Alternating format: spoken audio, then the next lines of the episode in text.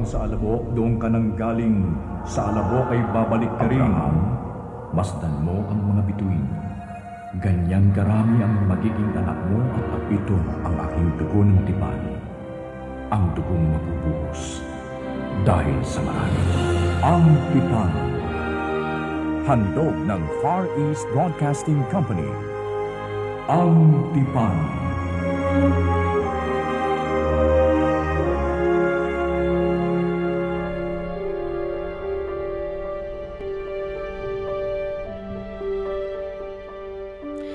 ating kasaysayan ay hango sa mga pangyayari na naitala sa Biblia.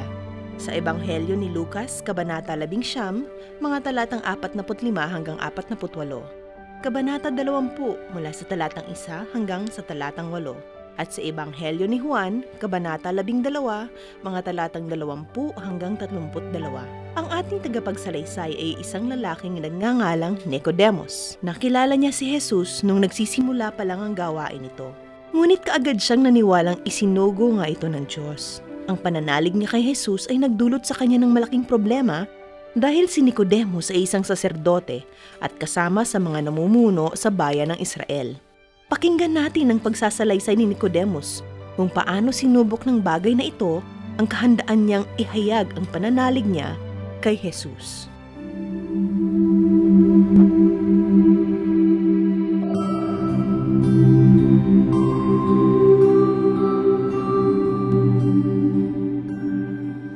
Ako si Nicodemus. Una ko nakita si Jesus sa hardin na nasa labas ng templo ng Jerusalem.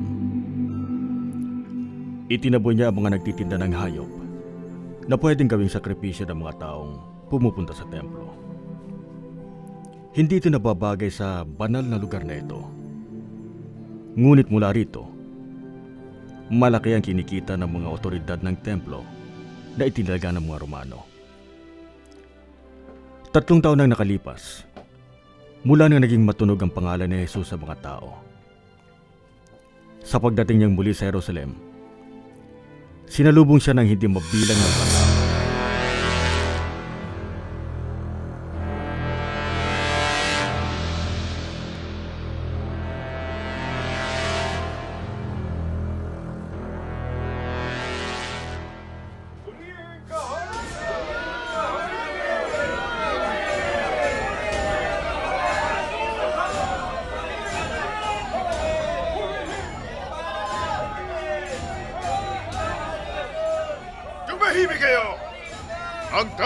Hindi hari!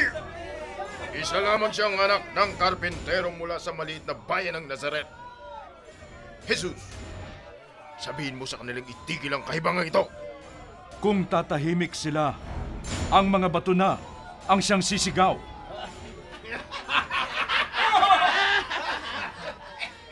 Ang lakas ng loob mong pumunta sa sagradong lugar na ito para manggulot manira at maghayag ng mga kalapastanganan. Ano bang nagawa kong mali, Alejandro? Kahapon, itinaboy mo ang mga nag-aalaga ng mga hayop na maaring gamitin ng mga dumadalaw ritong mananampalataya bilang pangsakripisyo sa templo. Ang bahay ng aking ama ay isang bahay dalanginan. Ngunit ginawa niyo itong yungib ng mga magnanakaw. Hindi ako ang gumawa ng kamalian. Ikaw at ang mga kasama mong sakim ang lumapastangan sa banal na lugar na ito. Sino ang nagbigay sa iyo ng otoridad na magsalita ng ganito, Jesus? Sasagutin kita. Ngunit mayroon din akong itatanong sa iyo. Ang bautismo ba ni Juan ay mula sa langit o mula sa tao? Kung sasabihin natin ang bautismo ni Juan ay mula sa langit, sasabihin niya, kung gayon, bakit hindi niyo siya pinaniniwalaan? Ngunit kapag sinabi nating mula sa mga tao ang mga pangaral ni Juan, papatuhin tayo ng mga tao sapagkat naniniwala silang si Juan ay isang propeta. Ah, hindi namin alam. Kung gayon, hindi ko rin sasabihin sa inyo kung sino ang nagbigay sa akin ng karapatan upang gawin ang mga ito. At tungkol naman sa mga buwis na ibinabayad kay Cesar, Tama na. Hindi mo kayang tapatan ng karunungan ni Jesus. Jesus, dapat ba tayong magbayad ng buwis kay Cesar? Ipakita niyo sa akin ang isang denaryo. Kaninong anyo ang narito? At patungkol kanino ang nakasulat dito? Kay Cesar. Kung gayon, ibigay niyo kay Cesar ang mga bagay na nauukol kay Cesar. Ibigay ninyo sa Diyos ang mga bagay na nauukol sa Diyos. Dapat ay hindi na natin siya hinamon. Pinagbuka niya tayo mga tanga. Umalis na tayo bago madagdagan pa ang pinsalang dulot niya.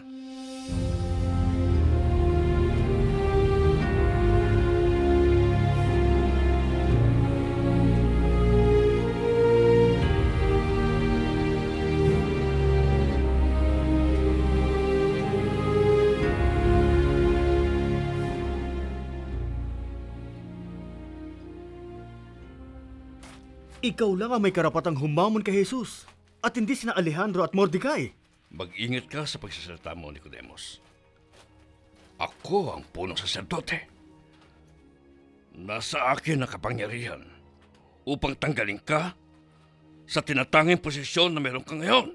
Kung mayroon kang kapangyarihan, bakit labis na takot ang idinudulot sa iyo ni Jesus? Isang beses pa. Isang beses na lang. Binabalaan kita, Nicodemus. Wala kang alam tungkol sa politika o posisyon. Ang mga Romano ang kinatatakutan ko. Alam nilang marami siyang tagasunod.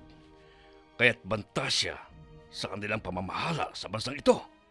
Nakausap ko ang mga kapitan ng mga hukbong Romano. Pati na rin si Gobernador Pilato. Wala silang nararamdamang takot kay Jesus. Tumahimik kayong dalawa. Malapit ako magsuspecha na mga disipulo kayo ni Jesus.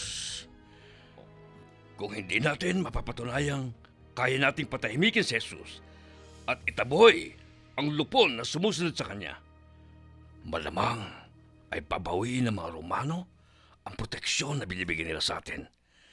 At kapag wala na sila, hindi magtatagal at darating na ang ating kamatayan.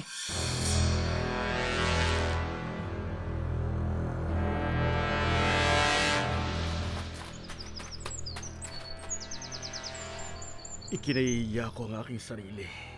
Ngayon pa?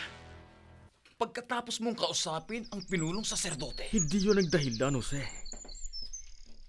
Nahihiya ako dahil matagal kong hindi inihayag ang aking paniniwala na si Jesus ay anak ng Diyos at ang ipinangakong Mesiyas.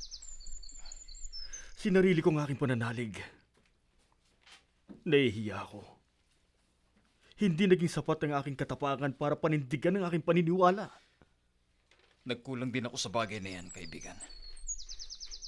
Pareho lang tayong naging duwag kanina.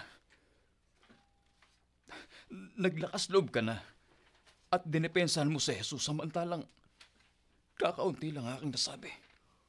Oo. Nagsalita nga ako. Ngunit hindi ko nasabi ang mga bagay na dapat kong sabihin. Ang dapat kong ginawa, inihayag ko na ang aking paniniwala kay Jesus sa harap ng lahat. Pati na kay Caiphas. Sa halip, hinayaan kong maging mas matimbang ang aking posisyon kaysa sa katotohanan. Hanapin natin si Jesus. Naniniwala akong naiintindihan niya ang ating mga kahinaan. Sa bawat pagkakataong naririnig ko siyang nangangaral. Lumalakas ang aking paniniwala. Hindi lamang ang mga himalang nagawa niya ang nagpatunay sa aking siyang masayas, kundi ang kanyang pagkatao. Ang debosyon niya sa mahihirap, mahina at naliligaw ng landas, ang nagbukas sa aking mga mata sa katotohanan. Tama ka. Tama ka, Jose. Hanapin natin si Jesus. Ang kanyang mga salita ang nagbibigay ng buhay sa ating kaluluwa.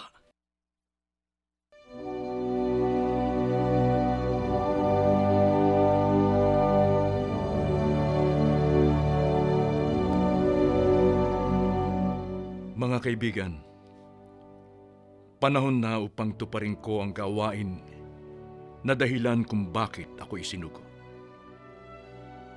Ito ang katotohanan sasabihin ko sa inyo. mananatiling nag-iisa ang butil ng trigo, malibang ito ay mahulog sa lupa at mamatay. Kapag ito ay namatay, mamumunga ito ng marami. Siya na umiibig sa kanyang buhay ay mawawalan nito. Kung ang sino man ay maglilingkod sa akin, hayaan siyang sumunod sa akin. Kung saan ako naroroon, ay doroon din ang aking tagapaglingkod. Kung ang sino man ay naglilingkod sa akin, siya ay pararangalan ng aking ama.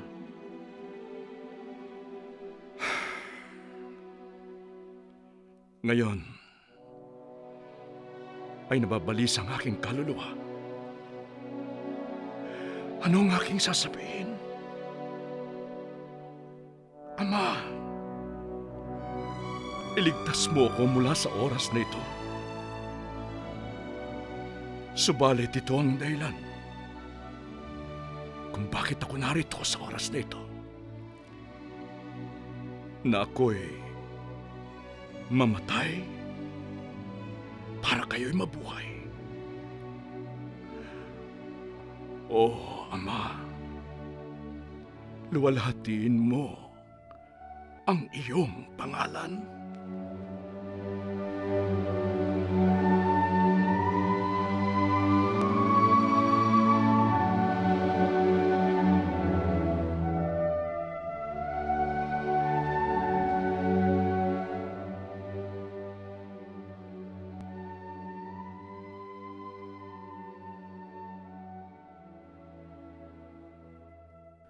Naintindihan ko ang kahulugan sa likod ng mga sinabi ni Jesus.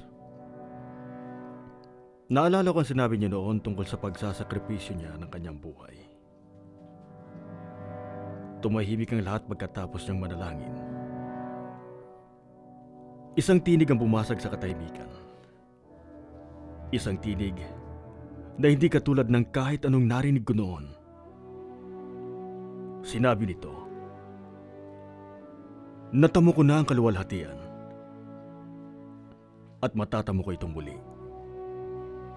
Buo ang aking paniniwala na narinig ko ang tinig ng Diyos.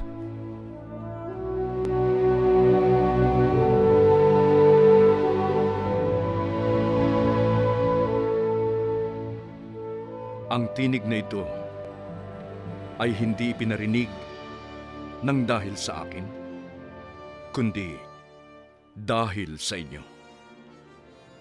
Kapag ako ay maitaas mula sa lupa, ay ilalapit ko ang lahat ng taong tumanggap sa akin.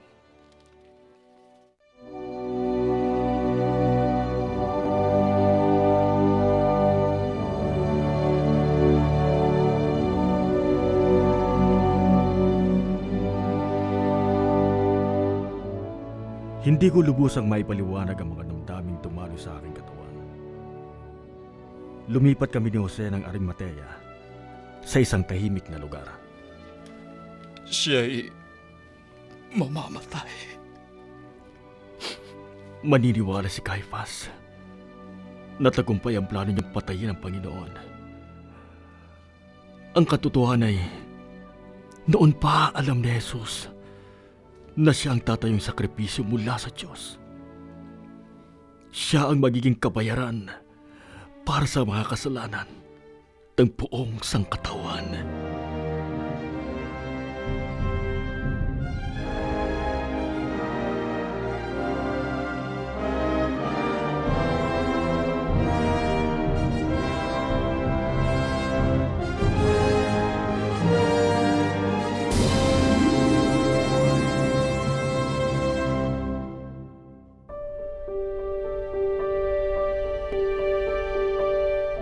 Habang kinukumpleto ni Jesus ang kanyang gawain dito sa mundo, umabot sa hangganan ng pagiging sakim ng mga parit autoridad ng mga templo. Hindi nila pinakinggan ang paghihimok ni Jesus para sa pagbabago. Nakulong sila sa kanilang kagustuhang tumamo ng posisyon, katanyagan, kayamanan at kapangyarihan. Napunta sa panganib ang lahat ng bagay na importante sa kanila dahil sa isang mapagkumbabang lalaki na galing sa Nazaret. Ibinunyag ng kanyang pangangaral na nagdagdag ng mga reglamento sa mga pinuno, sa mga kautusan ng Diyos upang maging mas mahigpit ang hawak nila sa mga tao. Dahil hindi maaaring hayaang makarating sa mga tao ang katotohanan galing kay Jesus, pinili nilang tanggihan siya. Nanalig sina Nicodemus at Jose kay Jesus, ngunit natakot silang ihayag sa iba ang kanilang mga paniniwala. Nagugulahan din ba kayo't hindi makapagdesisyon kung anong relihiyon ang dapat sundan? Kung tatanggapin mo si Jesus bilang tagapagligtas, mabubura nito ang lahat ng kaguluhan sa iyong isip at magkakaroon ka ng katiwasayan na siya lamang ang makakapagbigay. Ito ang tipan at nilapatan ng musika Jerry Peñalosa. Mapanlikhang tunog Bernie Bascao. Ako po, Jo Cabrera Alabastro, nagsasabing ugaliing makinig sa Ang Tipan dito sa 702 TZAS FEBC Radio TV.